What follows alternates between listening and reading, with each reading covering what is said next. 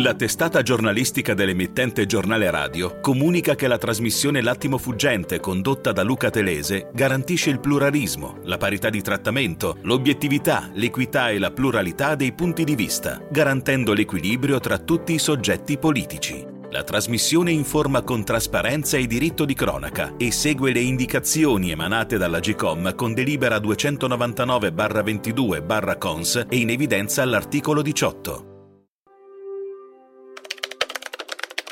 Il corsivo. Nella campagna elettorale appena aperta scompaiono i temi della lotta alla povertà e alle disuguaglianze.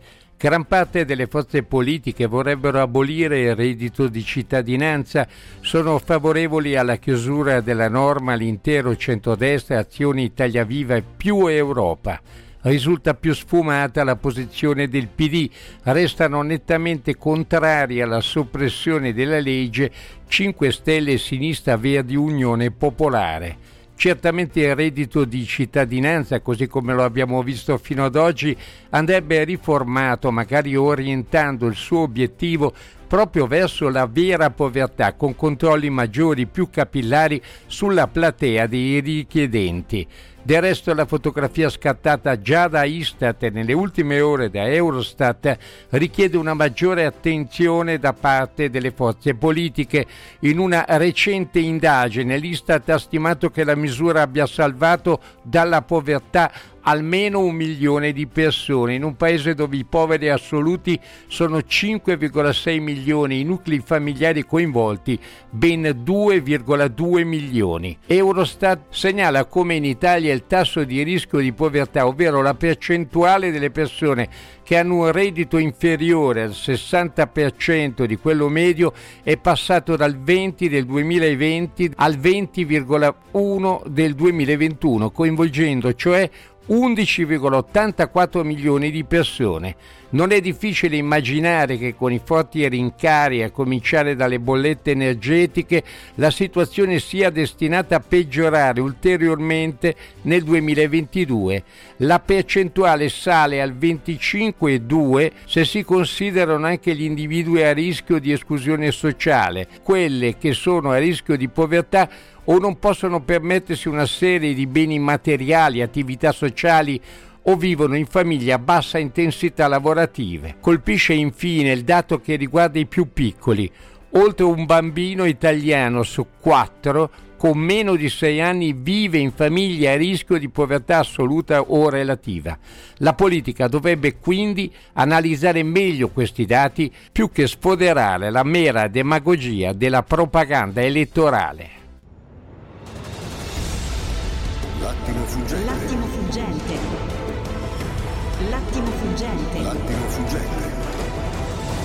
L'attimo fuggente. Con Luca Telese, dove la vita italiana viene analizzata, messa in discussione e a volte apprezzata. L'attimo fuggente per capire e comprendere il mondo che gira intorno a noi. L'attimo fuggente. L'attimo fuggente.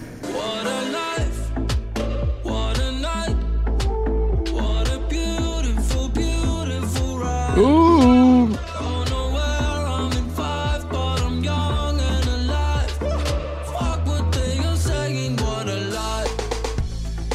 E allora eccoci, buongiorno.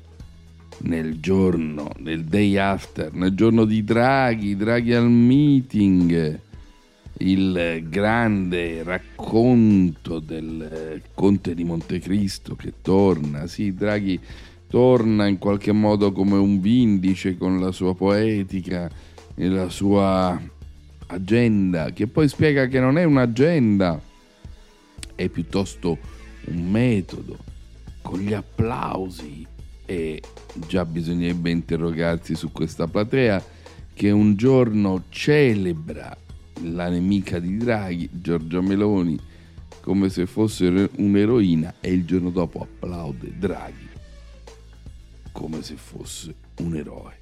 Ma sono piccole incoerenze. Il racconto del contemporaneo nel tempo dei social non è un racconto lineare, non prevede la coerenza, ma piuttosto vive di emozionalità, no? vive di contrapposizioni fra diversi momenti lirici, appassionati, che non devono per forza essere uno legati all'altro, ma che sono così, sono momenti in cui si vive l'attimo, cogli l'attimo. E allora sentiamo subito un frammento di questo Draghi per entrare nel clima. Abbiamo accelerato lo sviluppo delle rinnovabili, essenziali per ridurre la nostra vulnerabilità energetica, per abbattere le emissioni. Nei soli primi otto mesi di quest'anno ci sono state richieste di nuovi allacciamenti ad impianti di energia rinnovabile per una potenza pari a quasi quattro volte quella installata complessivamente nel 2020 e nel 2021. La nostra agenda di diversificazione dal gas russo è stata fondamentale per dare a cittadini e imprese maggiore certezza circa la stabilità delle forniture. Se sarà realizzata nei tempi previsti l'installazione dei due nuovi rigassificatori, l'Italia sarà in grado di diventare completamente indipendente dal gas russo a partire dall'autunno del 2024. È un obiettivo fondamentale per la sicurezza nazionale, perché la Russia non ha esitato a usare il gas come arma geopolitica contro l'Ucraina e i suoi alleati europei. E siamo entrati nel clima, quindi sentite questo piccolo effetto riverbero, sentite il tono quasi ieratico e allora come contrappasso rispetto a tanta retorica che cosa facciamo noi? Eh sì, all'attimo con un po' di perfidia ci andiamo a leggere Marco Travaglio il suo fondo che oggi si intitola Comunione e adulazione. Per la prima volta in 43 meeting di Rimini, le capienti e previdenti lingue celline sono state messe a dura prova da un atroce dilemma: leccare il premier in carica o quello in pectore. Nel dubbio li hanno leccati entrambi. Ma Draghi e la Meloni non devono montarsi la testa. Sono 42 anni che quel pubblico di bocca buona e stomaco forte riserva la stessa accoglienza a chiunque salga sul palco, non per ciò che dice, ma per il potere che detiene e per i favori, scrive Travaglio, che fa o che farà a Comunione e Liberazione. Alla prima, nel 1980, c'era Andreotti col giovane Formigoni ancora a piede libero, applausi. Nell'81 toccò al premier laico Spadolini, ovazioni. Nell'83 a Forlani, bene bravo bis. Nell'84 a Fanfani, clap clap. Nell'86 a Gava, bravone. Nell'86 nell'88 i socialisti De Michelis e Martelli, trionfo, tripudio. Nel 91 D'Alema e Cossiga, delirio. Nel 92 Mani Pulite iniziava a falcidiare i politici cellini ed ecco gli ex nemici De Mita, Veltroni e Rutelli. Oremus. Nel 93 Formigoni, il porta del plurinquisito Sbardella, lo squalo, il vice di Don Giussani lo definì il politico più stupido del mondo. Nel 94 andò al governo Berlusconi e mandò a Rimini le due grazie eh, la Pivetti e la Maiolo e i ministri Biondi, Mastella, Donofrio, Guidi. Applausi, applausi, applausi. Nel 95 Dini spedì i ministri Susanna Dielli e Treu. Olà. Nel 96 eh, vinse Prodi, poco popolare nel movimento popolare e quindi zero politici. Ma c'erano miti, in quanto imputato, molto gradito nel 97, aggiunge Travaglio in questo elenco semiserio, in piena bicamerale, anti-PM e tappeto rosso a Boato. Nel 98, Bersani e Turco, tripudio. Nel 99, Prodi e Galan, evviva! Nel 2000, debutto di Berlusconi che finanzia il meeting con i pleclari Ciarrapico e Tanzi. Forza Silvio! Nel 2001, nel 2002, nel 2003, nel 2004, nel 2005 mezzo governo Berlusconi incita premio a ogni edizione con l'aggiunta ora di D'Alema, ora di Veltroni, ora di Fassino, Più Bersani, ospite fisso, un successone tira l'altro. Nel 2006 con ritorno della sinistra Rutelli, Mastella, Bersani, ormai parte del mobilio, ma anche Berlusconi e in rappresentanza di Cosa Nostra Andreotti e Cuffaro. Vabbè, siamo proprio promossi con laude. Nel 2008 il rieccolo Berlusconi e le sfilate di Berlusconi in trionfo. Nel 2012 governa Monti e chi ti spunta al meeting? Monti. Nel 2013 Letta va al governo, dunque a Rimini. Nel 2014 ecco Renzi a Palazzo Chigi, ergo al meeting, acclamatissimo. Eppure nel 2015 applausi, nel 2016 variazione, c'è la Boschi, ovazioni. Poi purtroppo nel 2018 arrivano i barbari, Conte non è invitato, pussa via. Nel 2020 da veri rabdomanti Cellini fiutano Draghi con sei mesi in anticipo e ora e ora si sono già buttati sulla Meloni. E pazienza se gli stessi che si spellavano le mani l'altro ieri per lei se sono spellate ieri per Super Mario. Viva il capo del governo e pure, viva pure la capa dell'opposizione. Per i claqueur riminesi vale il detto di Flaiano sui giornalisti italiani. Se i culi dei potenti fossero di carta vetrata, conclude Travaglio citando Flaiano, sarebbero quasi tutti senza lingua. Uh, caustico, caustico, ma intrigante e sicuramente vero in questa intuizione, cioè che il meeting di Rimini, si pensi quello che si vuole, ha cercato sempre deliberatamente di celebrare il nuovo potere. In alcuni casi ha intuito anche l'arrivo di un nuovo potere ed è dunque quello che è accaduto quando l'anno scorso hanno invitato Draghi e lo hanno anticipato. Allora, cos'è il Draghi di oggi se dobbiamo cercare una sintesi? Vi do Daniele, vi dà un altro assaggio e proviamo a entrare dentro con un'analisi un po' più dettagliata. In Italia e all'estero c'era poi scetticismo, direi gran scetticismo, rispetto alla nostra capacità di presentare e iniziare ad attuare un piano valido per riformare la nostra economia e spendere bene i fondi che ci erano stati assegnati con il Next Generation EU. Sembravamo avviati verso una ripresa lenta e incerta. Beh, a 18 mesi di distanza possiamo dire che non è andata così. Gli italiani hanno reagito con coraggio e concretezza, come spesso hanno fatto nei momenti più difficili, e hanno riscritto una storia che sembrava già decisa.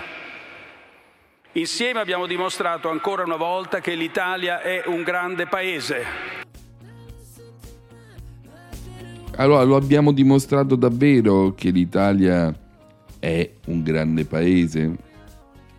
e soprattutto chi è che ha applaudito il Presidente del Consiglio uscente e perché lo ha fatto.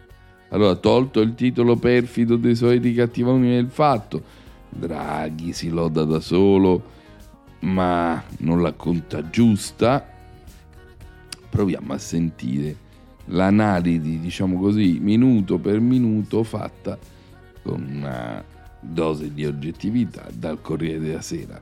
Standing ovation e 32 applausi, il Premier commosso dalla platea di comunione e liberazione. Questa non è una analisi antitetica, perfida, però è l'analisi eh, che in qualche modo ci dà la radiografia di questo intervento.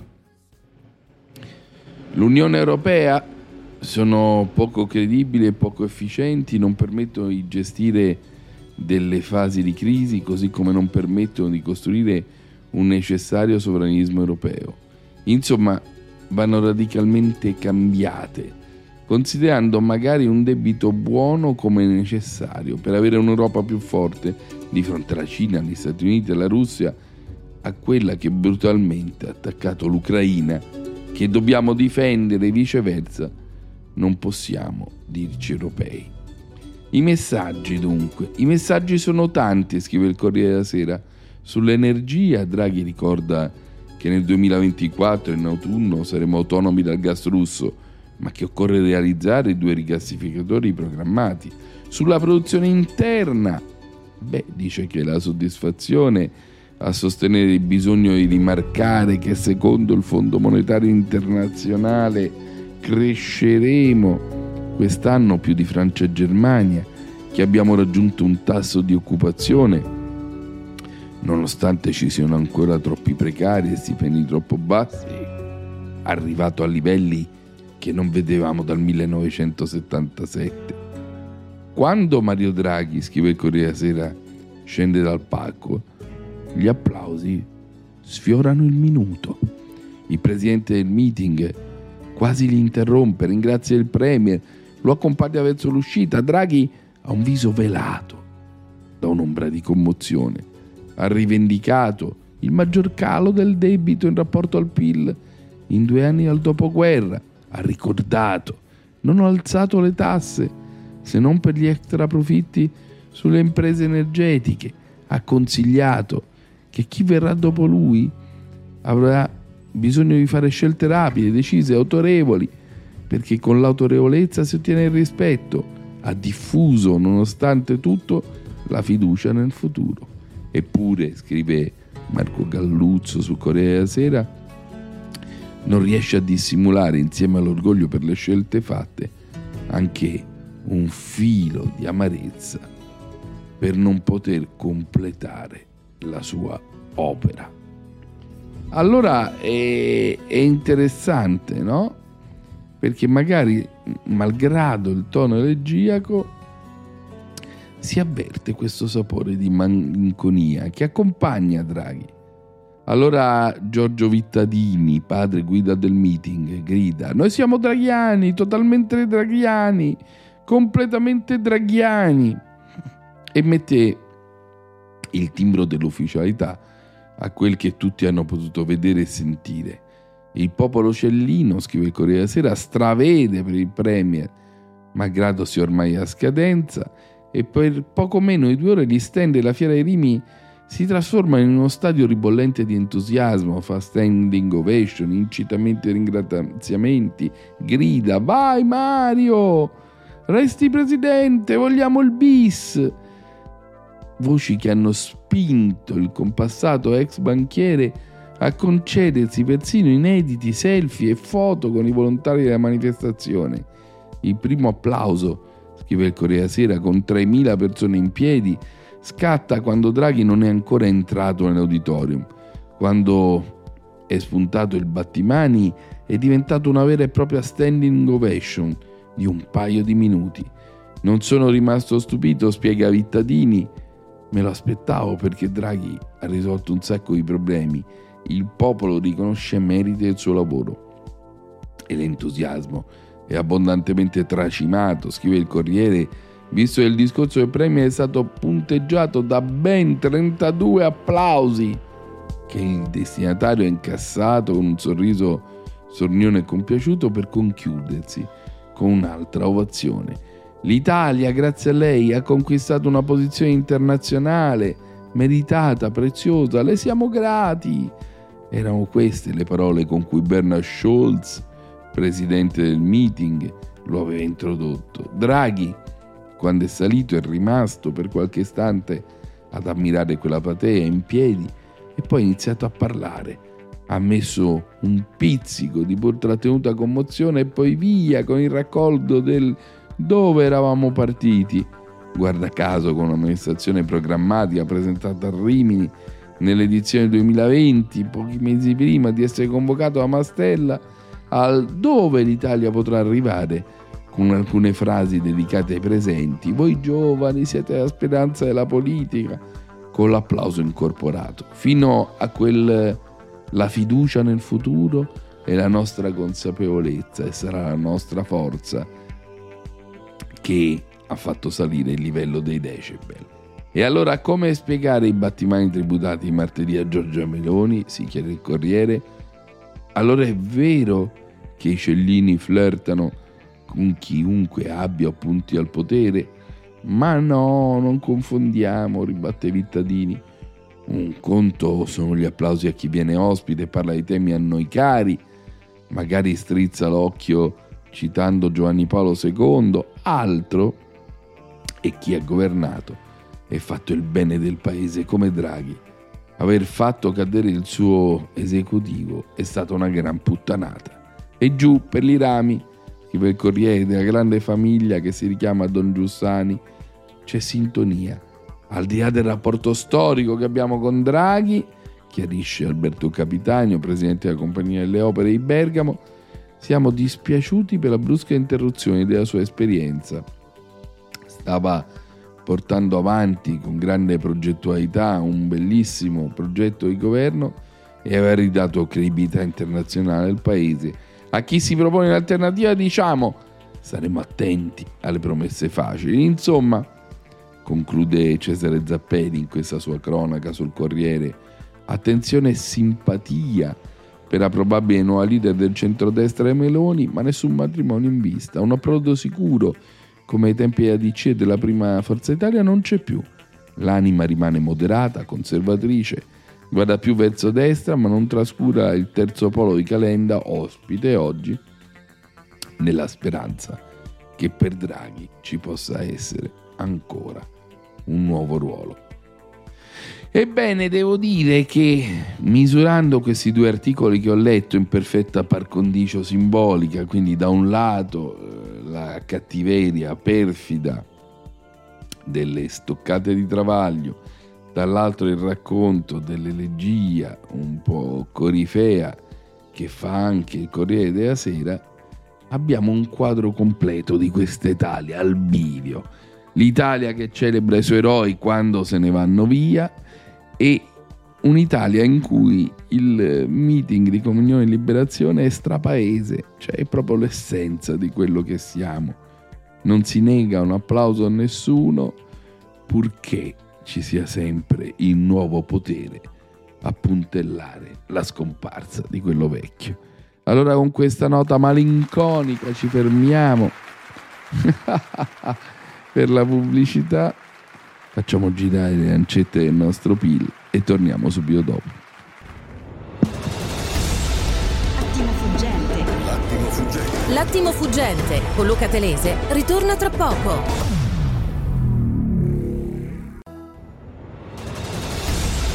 Attimo fuggente. L'attimo fuggente. L'attimo fuggente con Luca Telese.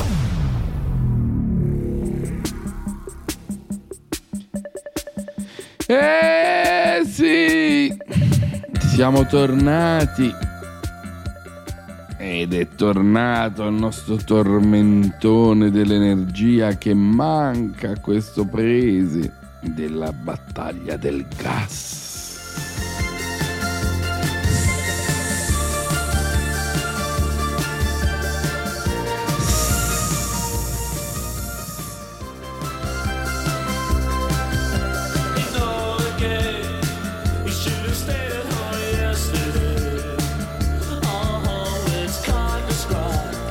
Incomincia ad affiorare sui giornali, come stiamo dicendo dai giorni, un'attenzione reale e non più finta, diciamo così, al tema dell'energia, perché incomincia a ventilarsi nel governo il bisogno di rispondere alla crisi energetica che esploderà in autunno.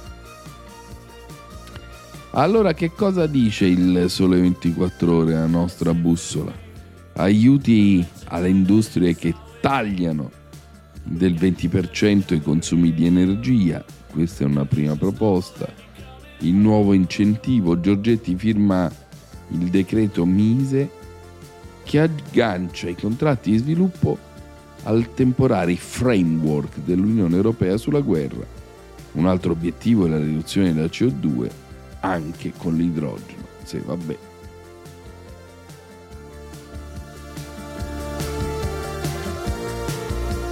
Altra apertura del Sole 24 Ore. Il tetto nazionale al gas divide. E allora avanti con i piani di risparmio energetico. Questo è il tema nell'analisi che riguarda i programmi dei partiti, ma quello che ci deve preoccupare è il titolo che apre nel pezzo di Sara Monaci la pagina più importante, quella dedicata alle quotazioni raggiunte dal gas.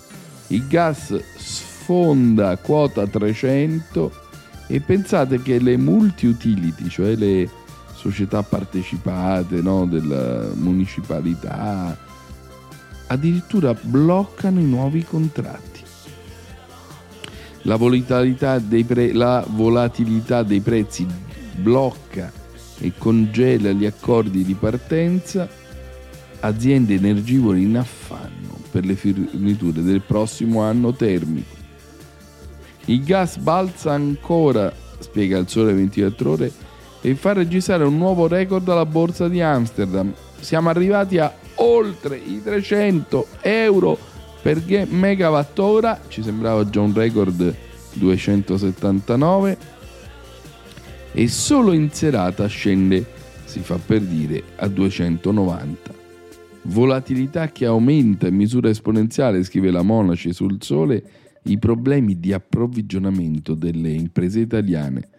Le aziende fornitrici di gas infatti non faranno nelle prossime settimane nuovi contratti alle aziende che non stanno e che non siano quelle storicamente già rifornite. Questa scelta presa dalle partecipate pubbliche territoriali come Hazza ed Era e farà discutere. Eni invece usa prudenza a tutto campo nei confronti di tutti i clienti in attesa di capire quale sarà l'andamento futuro dei prezzi del gas. Azza è la multi-utility controllata dai comuni di Milano e di Brescia, era con 200 soci pubblici, opera prevalentemente in Emilia Romagna, Veneto, Friuli, Venezia Giulia, Marche, Toscana, Abruzzo. Entrambe cercheranno di garantire i clienti buoni pagatori e i clienti storici, ma adesso non è possibile fare altro. In tempi normali sarebbe stato interessante sfruttare la concorrenza per raggiungere nuovi clienti, oggi invece la ricerca di nuovi contratti è inibita dal contesto di incertezza internazionale che rende difficile prevedere il prezzo del gas e non dà certezza sugli approvvigionamenti. La posizione eh, di A2A sottolinea i vertici in modo informale è che il momento sia difficile per tutti, aziende, clienti, fornitori ma in questo contesto A2A sta onorando i propri contratti e confermerà la fornitura privilegiando per i rinnovi, non a prezzi fissi, clienti storici in regola coi pagamenti. Per quanto concerne la sottoscrizione di nuovi contratti di fornitura, il gruppo sta procedendo con prudenza. Cioè, traduco dal sole 24 ore, l'esplosione dei prezzi fa sì che le società dicano rifornisco solo chi era già mio cliente e chi mi paga regolarmente. Il che per le imprese strangolate dall'aumento dei prezzi inizia a essere una tagliola. Proseguo la lettura. Legni intanto, come anticipato dal Sole 24 ore, sta temporeggiando prima di avviare con le imprese il prossimo anno termico che partirà il primo ottobre. Il motivo sarebbe i prezzi sono troppo volatili e quindi il timore che i contratti sottoscritti oggi non ripaghino i costi reali durante l'anno. Avete capito com'è la crisi? Il prezzo è così volatile, questo è il termine tecnico, che le grandi aziende distributrici non lo vogliono firmare ad agosto per non impegnarsi a ottobre nel timore che salga troppo. Avete capito qual è la situazione? Beh, bisogna leggere ovviamente oltre i toni. In queste settimane, che generalmente sono dedicate alla negoziazione dei contratti del prossimo anno termico, che parte il primo ottobre e dura fino al 30 settembre del 2023, molte aziende del settore cartario dichiarano di aver cercato sul mercato delle possibilità alternative Edison, Shell, ma di aver ricevuto d'altra parte la richiesta di un mese di anticipo e di una fideiussione dello stesso valore, cioè il mercato non c'è. Da considerare, prosegue il sole 24 ore, che le bollette in alcuni casi fra energia elettrica e gas sono addirittura quadruplicate quest'estate rispetto allo stesso periodo dello scorso anno. Nei settori più energivori che basano proprio sul gas la loro attività, parliamo di bollette che ormai diventano milionarie. Problemi analoghi vengono da altri settori, dai produttori di ceramica, di vetro, per arrivare a grandi aziende, spiega il sole, della siderurgia, aziende che hanno bisogno di gas, aziende del vetro a Murano hanno avuto richieste di fideiussione pari a due mesi delle nuove tariffe della bolletta. La paura e di incappare nelle procedure di default secondo cui dopo me- due mesi garantite da reti SNAM a un costo maggiorato scatta lo stop alle forniture e di conseguenza la sospensione immediata di qualsiasi attività. Ieri, dopo un'apertura intorno ai 272 euro, il costo del gas è tornato a salire, a salire, a salire, superando 300 euro a megawattora per chiudere a 2,90 in serata Secondo Giovanni Savorani, presidente di Confindustria Ceramica, come paese rischiamo di buttare una grossa fetta del Made in Italy. Sono oltre 260 le società attive in Italia nel settore della ceramica con 26.000 addetti, 7 miliardi e mezzo. Quando tutte le aziende del settore, spiega, stanno ritardando l'accensione dei forni in attesa di non si sa bene cosa, capisci che abbiamo un problema. A fine luglio siamo andati in ferie con il prezzo del gas a 1,80 euro al metro cubico, ora è di 3. Il portafoglio ordine di aziende è ancora discreto, ma come facciamo a fare i prezzi e a produrre? Il costo del gas supera di gran lunga i ricavi totali delle vendite. Molte aziende rischiano quindi di non riprendere la produzione dopo l'estate o di presentarsi sui mercati internazionali a prezzi che non sono più competitivi. Per noi, continua il presidente di Confindustria Ceramica, il problema è l'export. Noi siamo esportatori per l'85% della nostra produzione. Per alcuni paesi produttori il problema del gas non esiste e solo noi rischiamo di perdere il lavoro di 50 anni fatto per conquistare i mercati internazionali.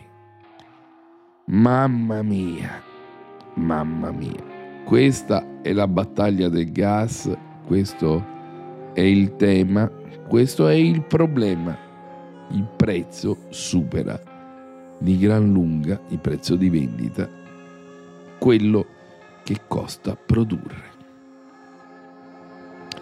Allora vogliamo un po' tirare un sospiro di sollievo dopo questo viaggio nell'incredibile crisi prodotta dall'aumento dei prezzi? Beh, si va per dire andiamo a vedere che cosa sta accadendo sull'aborto e ci aiutano gli amici Pink Floyd con Embryo.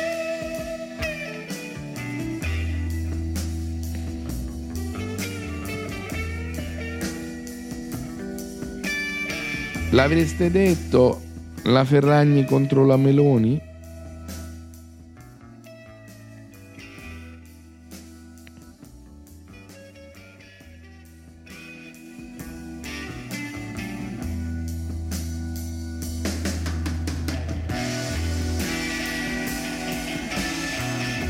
Che meraviglia, così vi faccio sentire questa canzone, più in tema di Embrio non c'è niente, che è una versione particolare di una già poco conosciuta colonna sonora, una versione molto rocchettona, psichedelica, fatta per un live della BBC che conosco solo io, immodestamente.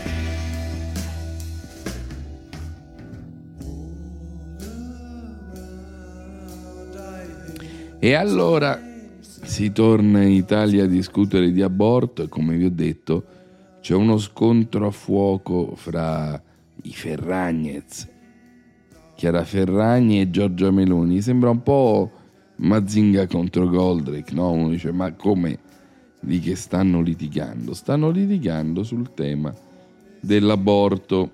Sì, perché come sapete Giorgia Meloni ha cominciato la sua campagna elettorale da una regione governata da lei, le Marche, e nelle Marche il presidente Acqueroli ha messo in campo una serie di provvedimenti che secondo i Ferragnez, cioè da Chiara Ferragni e Fedez, sono fortemente limitativi delle libertà personali e contrasto con i dettami della legge sull'interruzione di gravidanza. E allora la sintesi, sapete, io cerco sempre la cosa più intrigante, la sintesi del giornale dai Ferragnez ai Lettagnez, questo è il titolo di prima pagina, con il catenaccio soccorso social al PD, l'influencer, cioè Chiara, si schiera a sinistra e attacca la Meloni. Nelle Marche, Fratelli d'Italia impedisce l'aborto.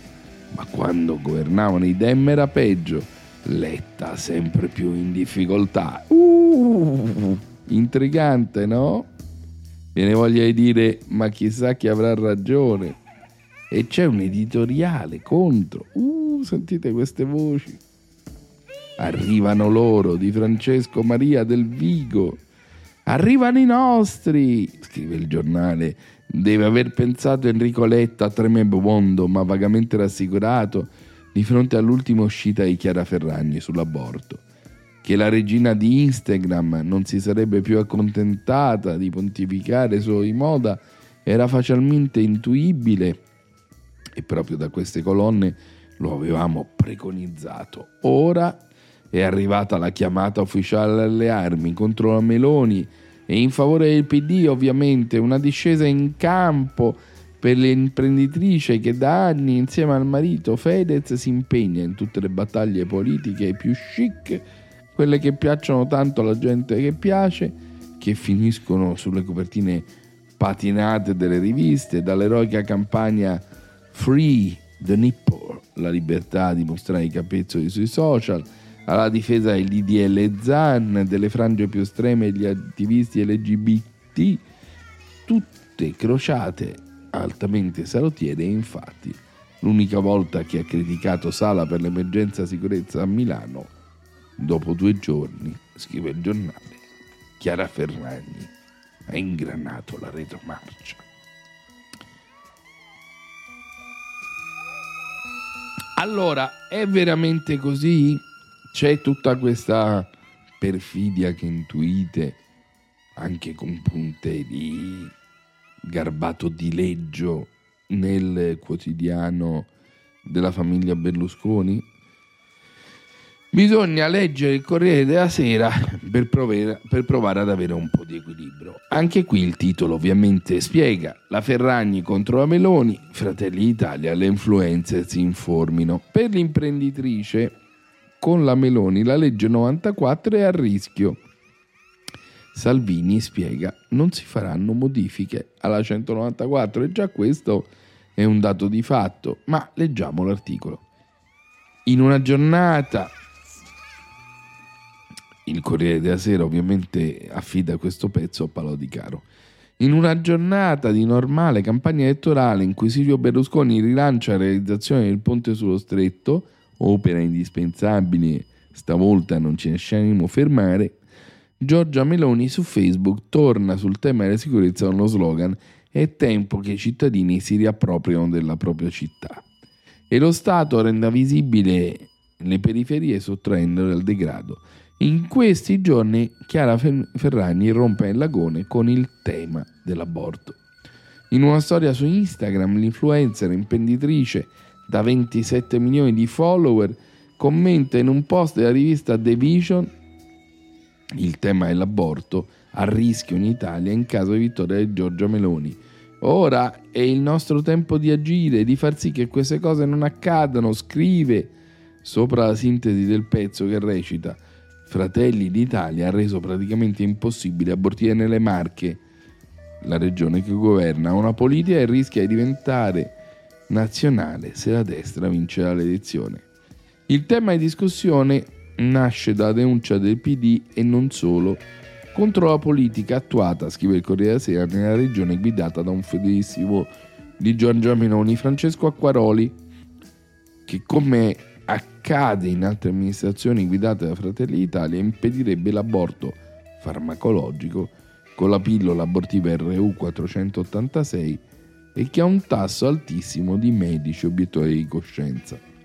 Parole che sono un balsamo per la sinistra, ma che vengono respinte alla destra come fake news.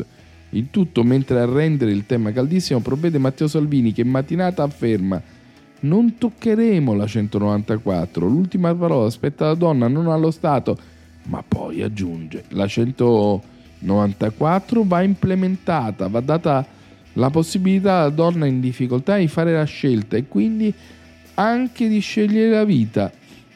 Penso a chi si trova in difficoltà economiche e questo prendendo comunque modello per la tutela della famiglia le misure scelte e adottate da premier ungherese Viktor Orban. Non c'è alcun dubbio che la legge più avanzata della famiglia, quella che sta dando i migliori risultati a livello europeo, sia quella, dice Salvini, in vigore in Ungheria, AIA.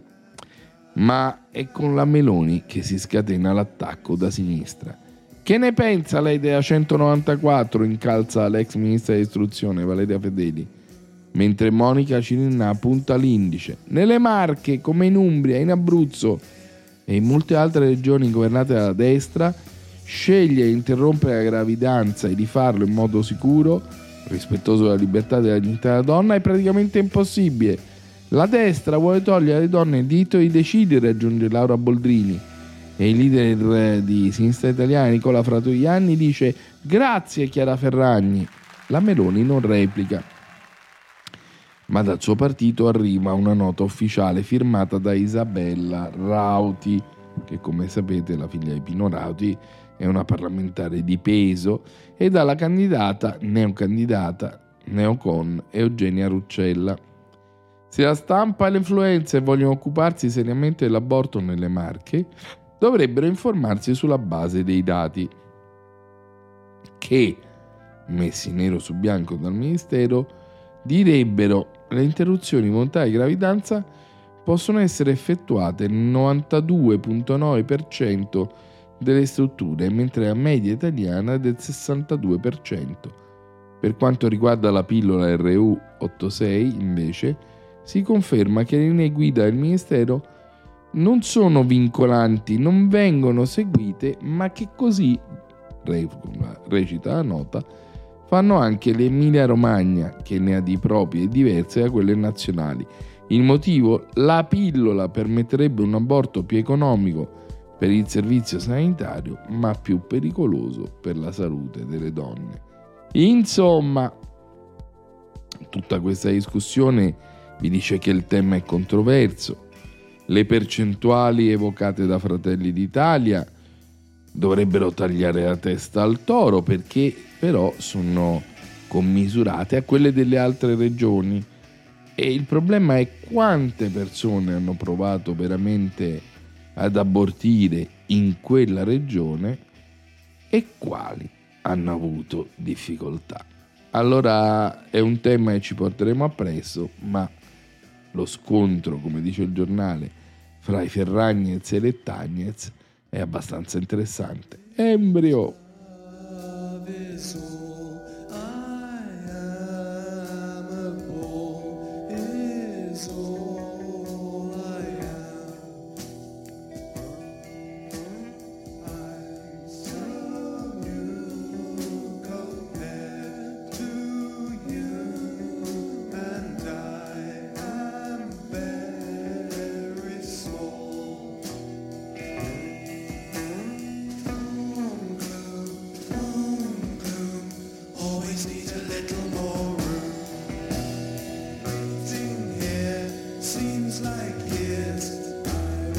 E se vi diverte c'è addirittura una polemica bicromatica che ci racconta Repubblica. Stefano Cappellini, nuovi manifesti di Letta abbandonano i primi che avevano dei colori pastello e vanno su una coppia bicromatica nero contro rosso.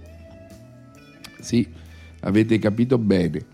Una nuova linea di manifesti rosso contro nero. Ed ecco gli esempi. Fondo nero con Putin, fondo rosso con l'Europa e ce la faccia eletta il simbolo PD, scegli. Fondo nero, combustibili fossili, fondo rosso, energie rinnovabili, faccia diretta, simbolo del PD, scegli. Fondo nero, lavoro sottopagato, fondo rosso, salario minimo, PD, scegli. Questa la nuova campagna adottata, come ci racconta Repubblica, da Enrico Letta, di qua o di là, rosso o nero, letteralmente da una parte dei parlatori a destra, dall'altra quelle del PD, e il sorriso accennato di Enrico Letta. A un mese esatto dal voto parte la campagna di affissioni che il segretario del PD ha voluto in Nina col messaggio lanciato pochi giorni dopo caduta di Mario Draghi. O noi o la Meloni. Sono sei i manifesti concepiti insieme alla società di comunicazione pro forma, tutti basati su una contrapposizione di concetti, con Putin, con l'Europa, discriminazione di diritti, combustibili, lavoro sottopagato, salario minimo, più condoni per gli evasori, meno tasse sul lavoro, Novax, controscienza e vaccini, scegli è il claim che invita gli elettori a individuare il proprio campo. I primi manifesti saranno affissi già oggi in alcune città pilota e poi autobus, metropolitane e taxi. Cambia il passo della campagna elettorale. Fino a ieri c'erano dei grandi manifesti motivazionali e Letta prova questa accelerazione del rosso o del nero. Ora non vi sfugga che il rosso era un colore che il PD non usava dai tempi di Nicola Zingaretti e che forse in questo ritorno cromatico c'è anche un piccolo cambio di linea, un'accelerazione e questo non ha ovviamente alcun dubbio ed è anche forse legittimo, però qui arriva la notizia. Letta aveva puntato tutto su un eh, confronto molto importante che voleva fare con Giorgia Meloni e che Giorgia Meloni aveva accettato di fare su Rai 1 nel programma di Bruno Vespa porta a porta avrebbero tolto di mezzo tutti gli altri si sarebbero confrontati solo loro due e che cosa è successo invece? Che il garante ha detto no non si può fare. Quindi il confronto rosso-nero sul punto di vista mediatico non si può fare perché secondo l'autority che regola la comunicazione politica nel periodo della campagna elettorale, devo dire giustamente, non si possono tagliare fuori gli altri concorrenti. E chi dice che saranno proprio loro due primi? Non si può preordinare l'esito delle elezioni, non puoi dire ci mettiamo d'accordo noi due e ci confrontiamo noi due, questa la spiegazione ovviamente del garante e quindi di conseguenza l'indicazione che è stata data alla RAI, ma a tutti i canali televisivi, è il confronto si può fare solo se ci saranno tutti i leader e i capi coalizioni delle liste presenti sulla scheda. Quindi questo è il problema, questa è la soluzione e quindi rosso-nero resterà, ma solo sui manifesti. Ci fermiamo per il giornalone radio alle 9 e poi torniamo. A fra poco. Attimo fuggente. L'attimo fuggente con Luca Telese ritorna tra poco.